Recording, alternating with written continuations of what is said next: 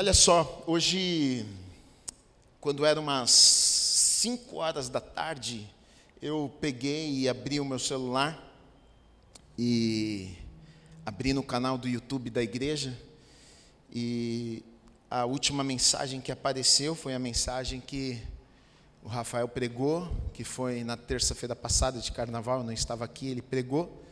E aí, pelo título, me chamou a atenção. Eu falei, nossa, parece com algo que eu vou pregar hoje.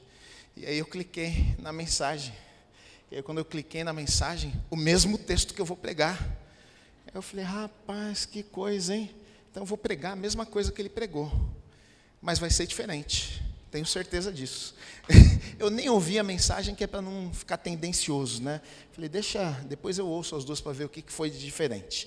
Isso aconteceu com meu pai um tempo, um tempo atrás, ele até contou, foi engraçado, ele foi pregar na, na conferência do, do, do Subirá, na casa de Zadok, e aí ele falou que chegou lá e ia pregar o Hernandes Dias Lopes e ele ia pregar depois do Hernandes. E aí ele falou que subiu o Hernandes para pregar e ele e quando o Hernandes sobe para pregar, o Hernandes manda abrir num texto exatamente o mesmo texto, no mesmo capítulo, no mesmo versículo que ele ia pregar, ele olha para o Luciano e fala: Ih, rapaz, ele vai pregar o mesmo texto que eu vou pregar. O Luciano, ih, tem outra mensagem aí para pregar? Ele falou: Não, vou pregar essa mesmo.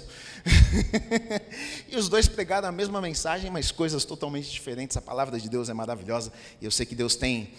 Eu acredito que se a gente pregou a mesma coisa, é porque Deus quer falar algumas coisas com algumas pessoas que estão aqui. Amém? Então, se você está com a tua Bíblia aí, é, abra comigo Hebreus no capítulo 3, versículos 7 a 19, eu vou ler com vocês, que diz assim: Por isso, como diz o Espírito Santo, hoje, se ouvirem a sua voz, não endureçam o coração como foi na rebelião, no dia da tentação no deserto, onde os pais de vocês me tentaram, pondo-me à prova, e viram as minhas obras durante 40 anos. Por isso, me indignei contra essa geração e disse: O coração deles sempre se afasta de mim, e eles não conheceram os meus caminhos. Assim jurei na minha ira: não entrarão no meu descanso. Tenham cuidado, irmãos, para que nenhum de vocês tenha um coração mau e descrente que se afaste do Deus vivo. Pelo contrário, animem uns aos outros todos os dias durante o tempo que se chama hoje, a fim de que nenhum de vocês seja endurecido pelo engano do pecado, porque temos nos tornado participantes de Cristo, se de fato guardamos firme até o fim a confiança que desde o princípio tivemos. Como se diz hoje, se ouvirem a sua voz, não endureçam o coração como foi na rebelião e quem foram os que ouviram e mesmo assim se rebelaram? Não foram todos os que saíram do Egito por meio de Moisés?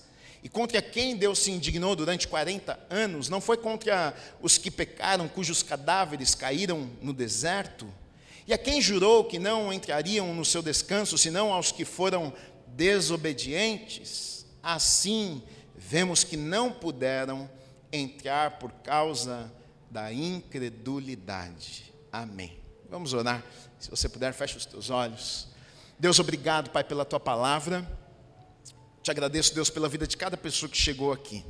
Eu sei que não estamos aqui por acaso, Pai, mas o Senhor nos trouxe até este lugar, o Senhor nos reuniu neste lugar para juntos adorarmos ao Senhor, exaltarmos o teu nome e também ouvirmos a tua palavra, ouvirmos a tua voz. E nesta noite, mais uma vez, nós abrimos os nossos corações, os nossos ouvidos para te ouvirmos Fala conosco mais uma vez, nos ensina através da tua palavra, revela a tua palavra aos nossos corações, trazendo transformação, mudança nas nossas vidas, Pai. Precisamos tanto do Senhor, precisamos tanto de um toque do Senhor, precisamos tanto sermos renovados, inspirados pelo Senhor, Pai. Faça a tua obra nas nossas vidas nesta noite, meu Deus. Nós damos total liberdade para o teu Espírito, para o agir do Senhor neste lugar, em nome do Senhor Jesus Cristo.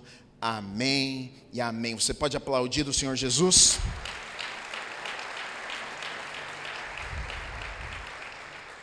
Amém. Eu coloquei algumas palavras aqui que foram ditas nestes versículos que nós lemos, que eu acredito que são ah, talvez as mais, as que saltam, né? Se ouvirem a voz, não endureçam o coração. como fizeram na rebelião no dia da tentação no deserto. Os pais de vocês me tentaram, por isso me indignei e jurei que não iriam entrar no meu descanso. Cuidado para não terem um coração mau descrente, se afastarem de Deus. Não sejam endurecidos pelo engano do pecado. O escritor de Hebreus, que nós a princípio não sabemos quem é, ele está falando com cristãos, judeus que estão passando um tempo difícil de perseguição e, e estão pensando até em voltar atrás, em uh, voltar para a lei e a maneira que eles viviam antes, na antiga aliança e tudo isso. E aí o escritor vai usar o exemplo de algo que aconteceu, na verdade, há muitos anos, há muito tempo antes, para ah, mostrar para eles que eles estavam ah, vivendo quase que a mesma situação de que milhares de anos antes outras pessoas haviam vivido também. Então ele usa ah, o povo de Israel, ele usa o povo de Deus para ensinar, para falar para eles ah, para, na verdade, para trazer um alerta. Cuidado com o que vocês estão vivendo agora, cuidado com as decisões de vocês, porque da mesma forma que aquele povo morreu no deserto, da mesma forma que aquele povo não entrou no descanso, da mesma forma que aquele povo que eles perderam o que Deus tinha preparado para a vida deles, vocês também podem perder. Então, na verdade, ah, era um alerta. Esse capítulo fala sobre um alerta para aquele povo: cuidado para vocês não perderem o coração, cuidado com o pecado que endurece o coração. Cuidado, porque da mesma forma que eles caíram, da mesma forma que eles pecaram, da mesma forma que eles deixaram de crer, assim pode ser na vida de vocês também, e vocês podem perder aquilo que Deus tem preparado para a vida de vocês. A princípio, quando ele começa a falar sobre esse povo aqui, ah, e sobre estas coisas que eles fizeram no deserto, quando você começa a ler, a impressão que você tem é que eles fizeram coisas terríveis, né? Você pensa, bom, eles, esse povo que estava lá no deserto, eles, eu acho que eles escravizaram pessoas, eles mataram crianças, ofereceram sacrifícios, é, porque Deus ficou irado com eles, Deus ficou muito bravo, de tal maneira que Deus impede eles de entrarem na terra prometida. Não sei se você sabe da história, mas o povo de Deus foi levado para o Egito, e no Egito ficaram muitos anos lá. Mas Deus envia Moisés para tirar o povo do cativeiro do Egito, e aí o povo sai, Deus usa Moisés para tirar o povo lá do Egito, e Deus manda pragas e aquela coisa toda, e muitos milagres, e aí Deus consegue tirar o povo, livrar o povo das mãos de Faraó. Agora o povo vai caminhar pelo deserto para que então ah, pudessem entrar na terra prometida. A terra prometida era uma terra que manava leite e mel. A terra prometida era um lugar maravilhoso que para eles ah, seria um lugar de descanso, seria um lugar onde eles iriam desfrutar ah, coisas muito boas.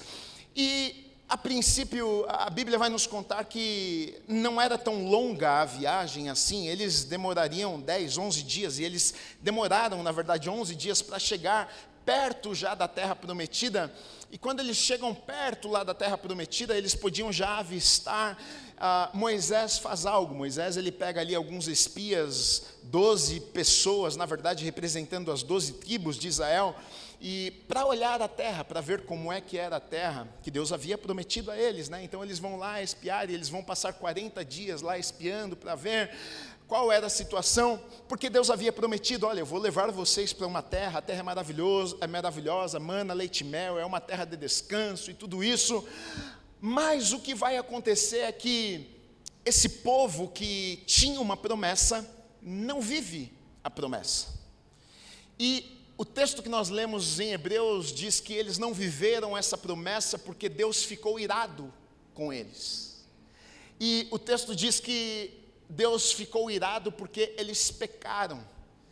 Qual será que foi o pecado tão grave assim que Deus então cancela? Deus diz o seguinte: não, ah, eu não vou mais permitir que vocês entrem no lugar que eu havia prometido para vocês. Imagina só, o povo vivendo no Egito, num lugar terrível, vivendo como escravos, e a vida toda talvez sonhando, puxa, um dia, quem sabe, a gente vá para esse lugar que um dia Deus prometeu para nós. E aí imagina só agora que eles saem, eles começam a caminhar no deserto, imagina a esperança, imagina os sonhos agora e felizes e tudo. E aí de repente algumas coisas acontecem e Deus fica irado e diz: "Agora vocês não vão mais entrar, vocês vão morrer no deserto. Vocês não vão entrar na terra prometida". O que é que será que aconteceu? Qual será que foi o pecado? Deve ter sido muito grande para esse povo não ter conseguido entrar na terra prometida. E o alerta do escritor de Hebreus aqui é exatamente esse: cuidado para que vocês não endureçam o coração de vocês e vocês não pequem e deixem também de entrar no descanso, nesse lugar que Deus tem preparado para a vida de vocês também. Na verdade, o que vai acontecer, e eu quero entrar um pouquinho na história com vocês para a gente entender o que, que acontece, qual foi o pecado desse povo, o que, que impediu que eles ah, entrassem nesse lugar de descanso, que era a terra prometida, que Deus havia prometido para eles ali, né? Em Números, ah, no capítulo 13, versículo 1 e 2, diz o seguinte: Olha, o Senhor disse a Moisés: Envie alguns homens que espiem a terra de Canaã que eu vou dar aos filhos de Israel. Enviem um homem de cada tribo de seus pais, sendo cada qual chefe entre eles. Eu quero começar com vocês do começo para a gente entender a história, o que está acontecendo aqui. Deus fala com Moisés: olha, pega doze homens, envia lá, cada um representando doze tribos, e eles vão olhar a terra e vão analisar a terra e vão trazer notícias da terra, ok, Deus. Mas sabe o que me chama a atenção? Que olha a maneira que Deus começa dizendo: envie alguns homens que espiem a terra de Canaã, que eu vou dar. Que eu vou dar. O problema, sabe qual é? É que muitas vezes, diante do que vemos, nós nos esquecemos do que Deus já falou. Deus já havia dito que iria dar, mas diante daquilo que eles veem, eles se esquecem daquilo que Deus havia falado. Porque às vezes aquilo que os nossos olhos veem não está alinhado com aquilo que Deus falou. E é um sério problema isso, e é muito difícil para nós, porque às vezes Deus falou e a gente chega ali e olha, mas está muito diferente do que Deus falou. E agora? A gente acredita no que a gente está vendo ou no que Deus falou? A tendência natural do ser humano é acreditar naquilo que vemos, no natural, naquilo que nós estamos vivendo, nas circunstâncias, no dia a dia, na vida. A vida que a gente vive todo dia. Você está lá, você está dizendo, Gui, mas é a minha vida, eu estou vivendo esse problema assim, eu sei, mas o que é que Deus falou com você? Qual foi a palavra que ele te deu? Porque Deus havia dito para aquele povo: a terra que eu vou dar a vocês. Então envia Moisés doze homens para que eles possam olhar a terra que eu vou dar a vocês. Ou seja, já existia uma promessa. Existia uma promessa de que aquela terra seria daquele povo. Então Moisés envia os doze homens. Aí nos versículos 27 a 33 diz assim: E deram o seguinte relatório a Moisés: Entramos na terra a qual você nos enviou, onde mana leite e mel. Aqui estão alguns frutos dela. Mas o povo que lá vive é poderoso e as cidades são fortificadas e muito grandes. Também vimos descendentes de Anak, que eram gigantes. Os amalequitas vivem no Negueb, e os hititas, os jebuseus e os amorreus vivem na região montanhosa. Os cananeus vivem perto do mar e junto ao Jordão. Então Caleb fez o povo calar-se perante Moisés e disse: Subamos e tomemos posse da terra. É certo que venceremos. Mas os homens que tinham ido com ele disseram: Não podemos atacar aquele povo, é mais forte do que nós. E espalharam entre os israelitas um relatório negativo acerca daquela terra. Disseram: A terra para a qual fomos em missão de reconhecimento devora os que nela vivem. Todos os que vimos são de grande estatura. Vimos também os gigantes, os descendentes de Anak, diante de quem parecíamos gafanhotos a nós e a eles. Sabe o que chama muito a minha atenção aqui? Se você for reparar em todos estes versículos que nós lemos aqui, do 27 até o 33, apenas o versículo 27 vai falar sobre algo bom. É só um versículo, de vários versículos, um, que vai falar o seguinte: não, a terra é muito boa. Os outros versículos só fala das coisas ruins.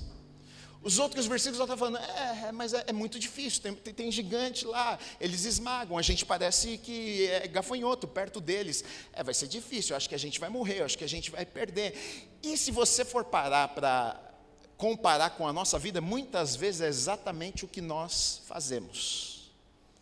A gente é pessimista demais. A gente, a gente muitas vezes a gente prefere olhar para aquilo que a, a gente é negativo demais. A gente prefere olhar para as dificuldades do que olhar para as coisas boas. A gente prefere focar naquilo que ah, não sei se vai dar certo do que ah, eu acho que vai dar certo. E aqui aquelas pessoas, olha só, eles tinham uma palavra. Deus havia dito: eu vou dar a terra a vocês. Mas diante da adversidade, diante das dificuldades, diante daquilo que os olhos deles podiam ver, eles se esquecem da palavra que Deus havia dado e agora eles estão prestando mais atenção naquilo que eles podiam ver. Então agora eles focam naquilo que eles podiam ver, eles começam a falar sobre aquilo. E, é um sério problema, porque quando a gente começa a falar, a nossa mente é alimentada, o nosso coração é alimentado, aquilo desce para o nosso coração, aquilo toma conta da nossa vida, é, é, os sentimentos são gerados, tanto que a gente vai ver que a notícia se espalha no acampamento, as pessoas são contaminadas, isso gera medo no meio do povo.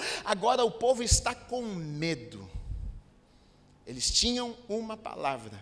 Eles saíram, Deus havia tirado o povo do deserto, do Egito. Deus havia livrado o povo das mãos de Faraó, poderoso, com milagres absurdos. E agora eles estão no deserto com medo com dúvidas: será que nós vamos entrar neste lugar? Será que vai dar certo esse negócio que Deus falou ou não? Na verdade, qual deveria ter sido a atitude? Porque a gente vai ver que dos 12 espias, 10 ah, trazem notícias negativas, apenas dois, Josué e Caleb, chegam e dizem: Não, olha, ah, realmente tem gigante, mas a terra é muito boa e Vamos enfrentar, vamos lutar, Deus está conosco e vai dar certo. Agora eu fico me perguntando qual, qual, deveria ser a atitude de todos estes homens. Eles deveriam simplesmente ignorar, fingir que não tinha nada, fingir que não existia o problema, não serem realistas, ignorarem os problemas? Não. E na verdade, assim nas nossas vidas também, o que, que a gente tem que fazer? Nós somos cristãos e a gente não é louco, não é que a gente é cego, a gente não vê os problemas, a gente não percebe os problemas. Não, tem problema, tem dificuldade, a vida é assim. Não é que a gente agora fecha os olhos para os problemas, não é que agora a gente nega os problemas, não é isso. Mas eu, eu, eu escolho acreditar no que Deus falou comigo, ao invés de acreditar no que as circunstâncias estão me dizendo. Eles, eles sabiam que tinham um problema problema ali, mas eles não poderiam ter se esquecido de que Deus havia entregue a eles uma palavra, uma promessa dizendo: Esta terra eu vou dar a vocês. A incredulidade, a falta de fé, o pessimismo contagia, como tudo, como o otimismo também.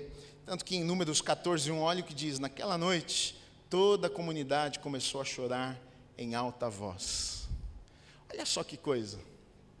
Deus havia dito: vocês vão entrar nesse lugar que eu tenho preparado para vocês. Deus tira o povo do Egito. O povo está beirando a terra prometida. E está todo mundo chorando. Eu fico pensando, Deus olhando de cima e fala, gente, o que está acontecendo? Por que vocês estão chorando? Eu tirei vocês do Egito, eu trouxe vocês até aqui. O que, que vocês estão chorando? Eu acho que é a mesma coisa que Deus às vezes faz com a gente. A gente está lá, e Deus está falando, está chorando por quê, meu filho? Olha o tanto de milagre que eu já fiz na tua vida, eu te tirei do Egito, eu fiz isso, fiz aquilo, eu já prometi, já falei com você, você não lembra, você estava lá no culto, pastor pregou, você recebeu a palavra, você até deu um glória a Deus, você deu um amém, você abriu a Bíblia e, e você tinha certeza, essa palavra é para mim, essa promessa é de Deus para a minha vida, você tinha uma convicção que era para você, e agora você está aí chorando de novo, está com medo, está preocupada, e agora, meu Deus, o que vai ser da minha vida? Muitas vezes somos nós aqui nessa história aqui. E o povo está lá, chorando, tão tristes, tão desesperados. Ah, vamos morrer aqui. E Deus fica bravo. E Deus fica irado com o povo, com o povo. Porque é como se o povo ignorasse tudo que Deus havia feito até ali. É como se o povo se esquecesse de tudo que Deus havia feito na vida deles. E, eu penso que nós fazemos muitas vezes a mesma coisa com as nossas atitudes. Às vezes a gente, ah, Deus, e fica desesperado, e nós estamos dizendo a mesma coisa para Deus, porque quantas vezes você já não viu o agir de Deus na tua vida?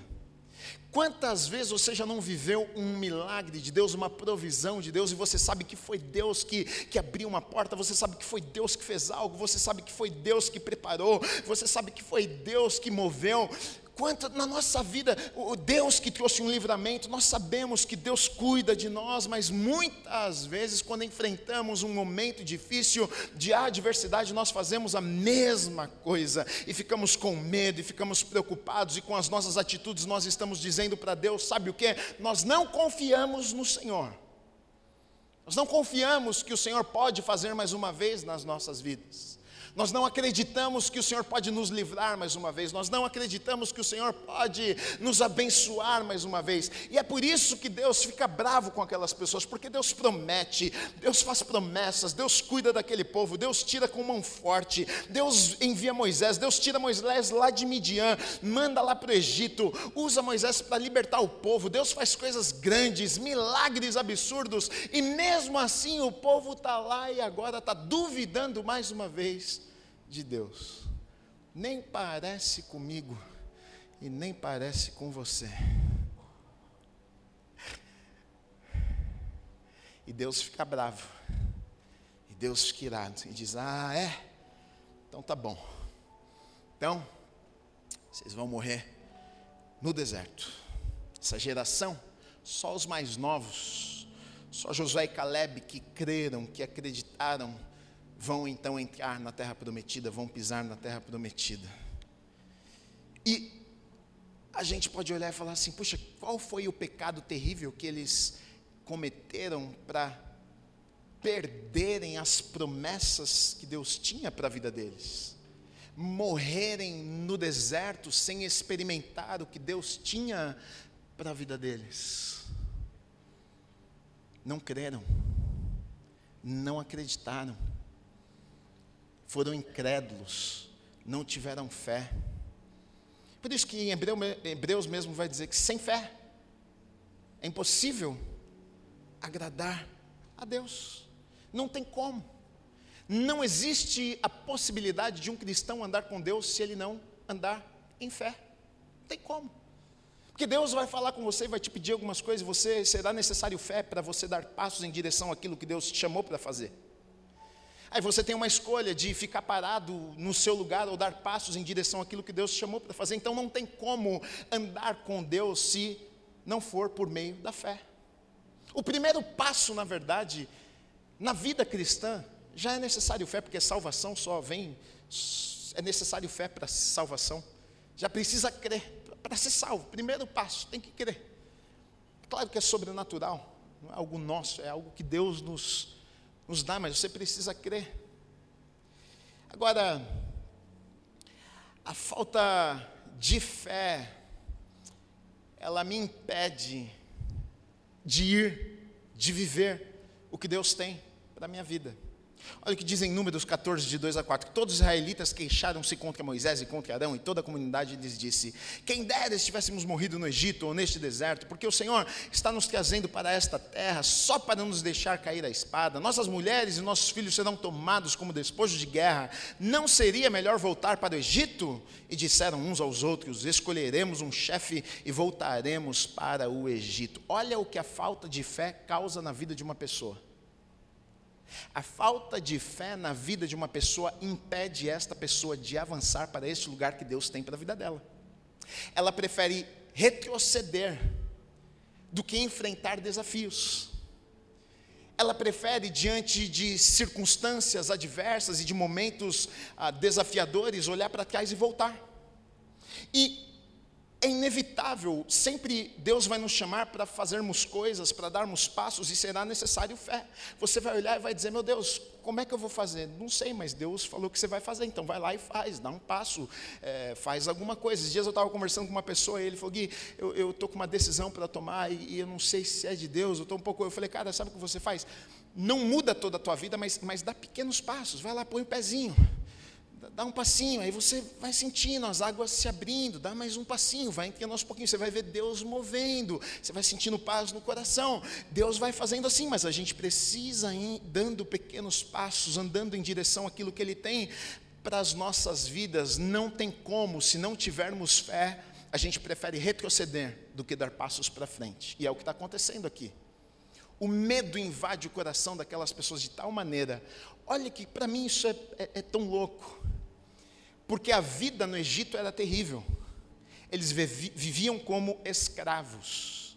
Eles preferem ser escravos do que enfrentar batalhas, do que lutar.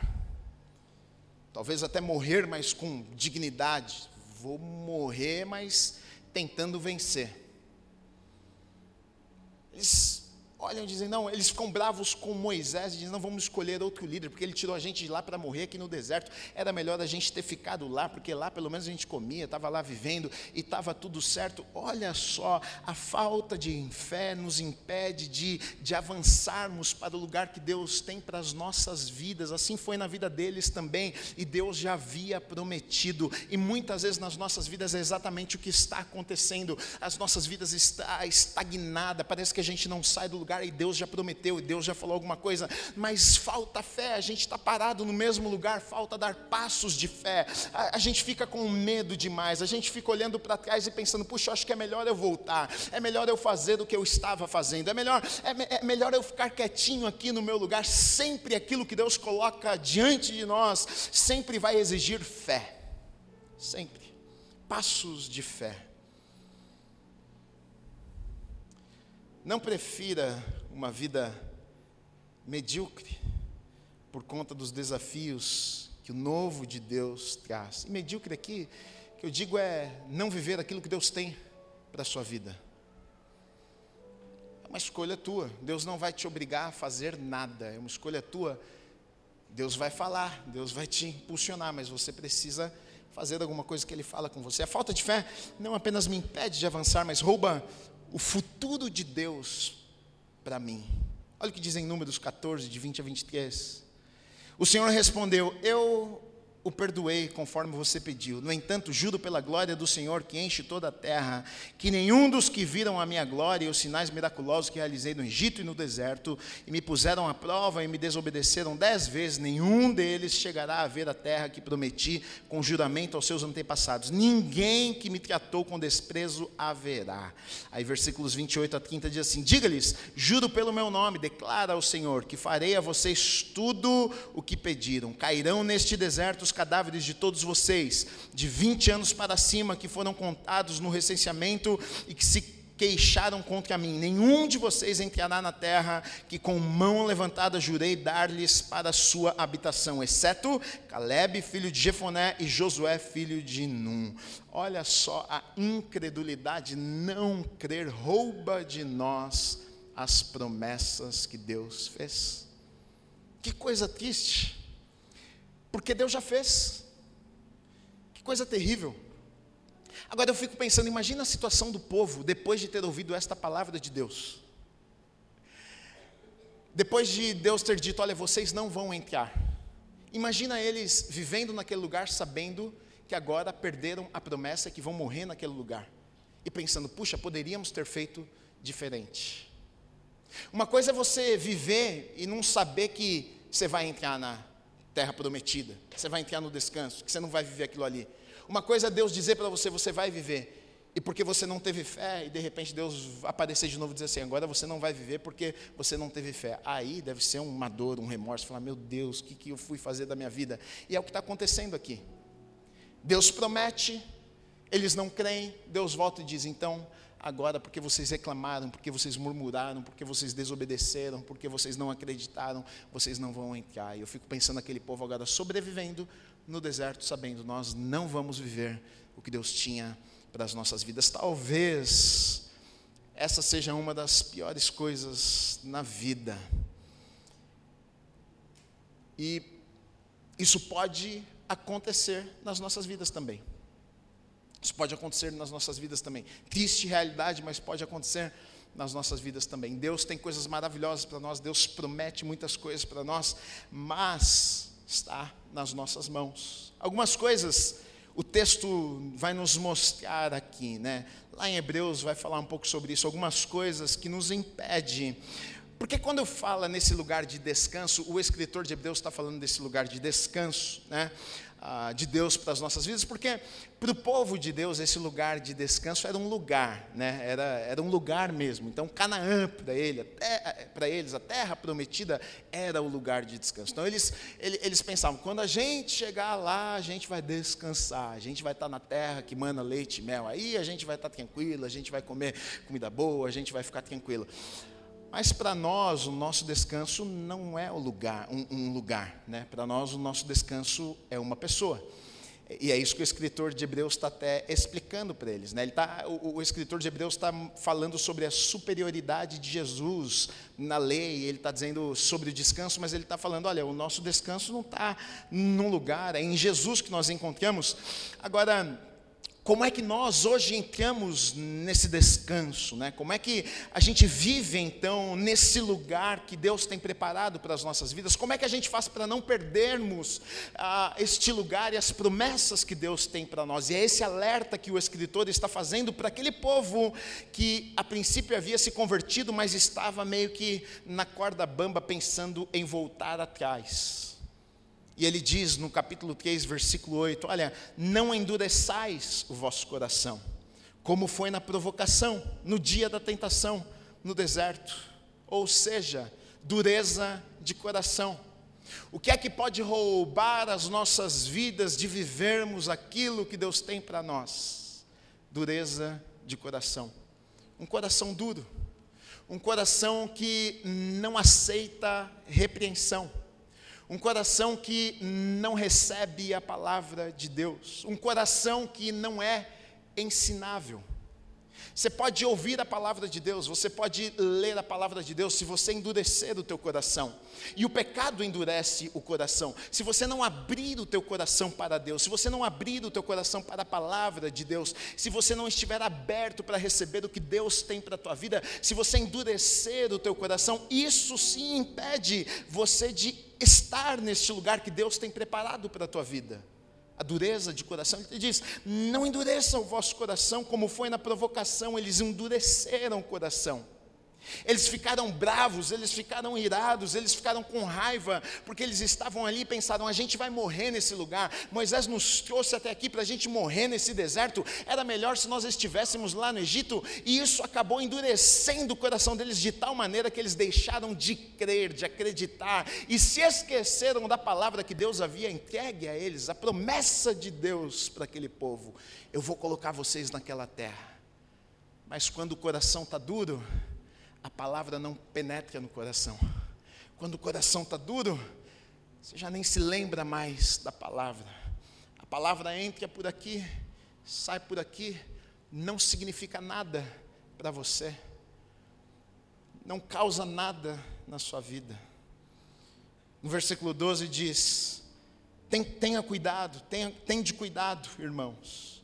Jamais aconteça haver em qualquer de vós perverso coração de incredulidade que vos afaste do Deus vivo. Segunda coisa aqui que nos impede de estarmos neste lugar que Deus tem para as nossas vidas, esse lugar de descanso, esse lugar que a gente vive as promessas de Deus. O que Gui?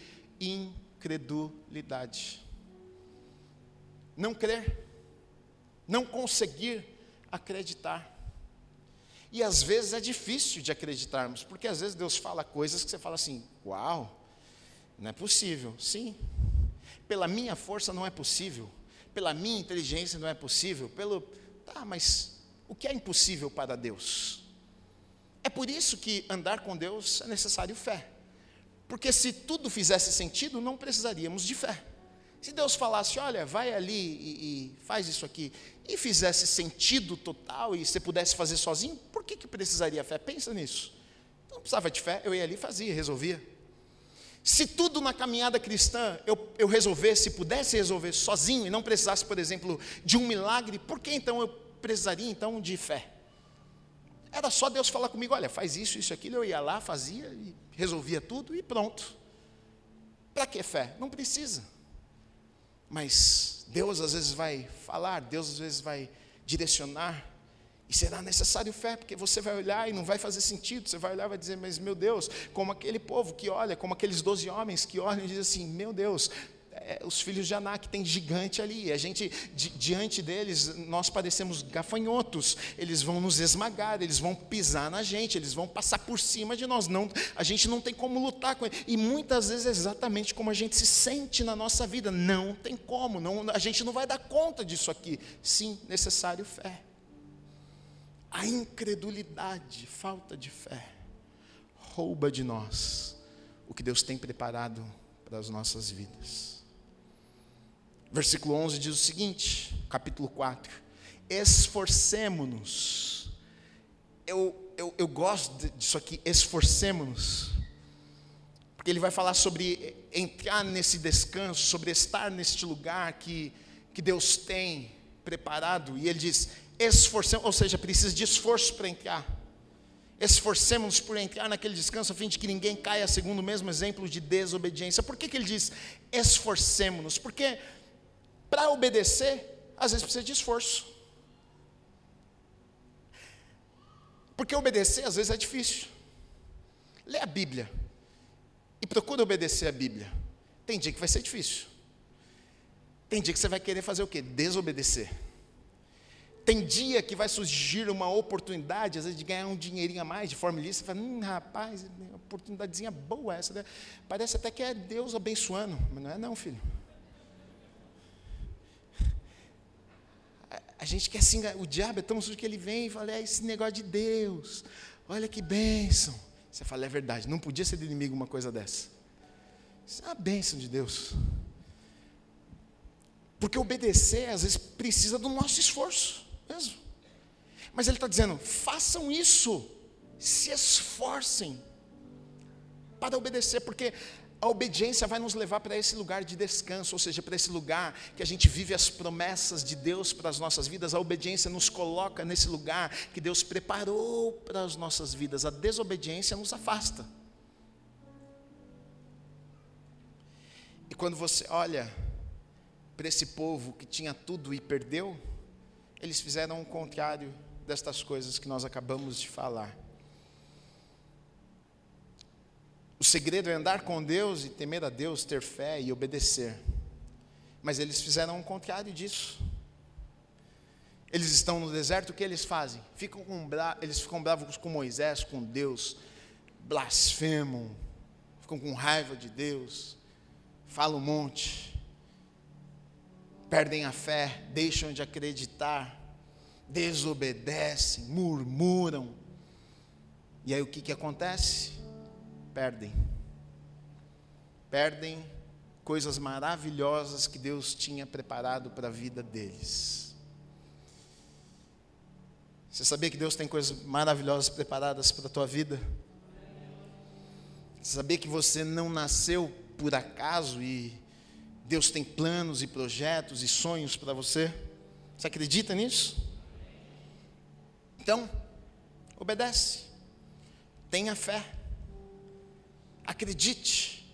Não seja incrédulo. Dê passos de fé em direção ao que Deus tem. Ande com Deus. Tema a Deus. Não permita que o teu coração se endureça a tal ponto que você já ouve, mas essa semente não, a terra não cai numa terra que vai germinar a semente.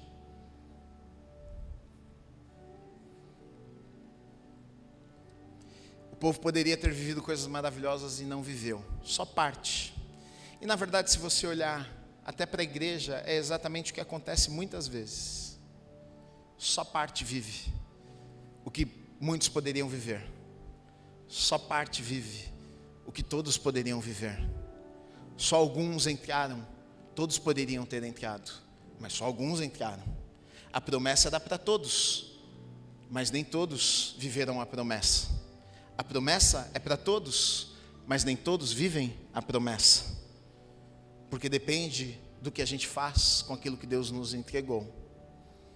Então obedeça a Deus tenha fé, ouse acreditar.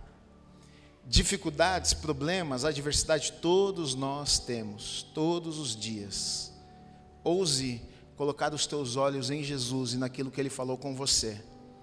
Mesmo no meio dos problemas e das adversidades, você vai ver que elas vão passar, mas a palavra de Deus não passa. E aquilo que Ele falou se cumpre nas nossas vidas. Josué e Caleb não perderam a fé. Josué e Caleb não murmuraram. Josué e Caleb continuaram firmes e eles entraram na terra prometida. A minha oração é que seja assim na minha vida, a minha oração é que seja assim na tua vida também, em nome de Jesus. Amém. Aplauda ao Senhor Jesus, pode ficar de pé no teu lugar.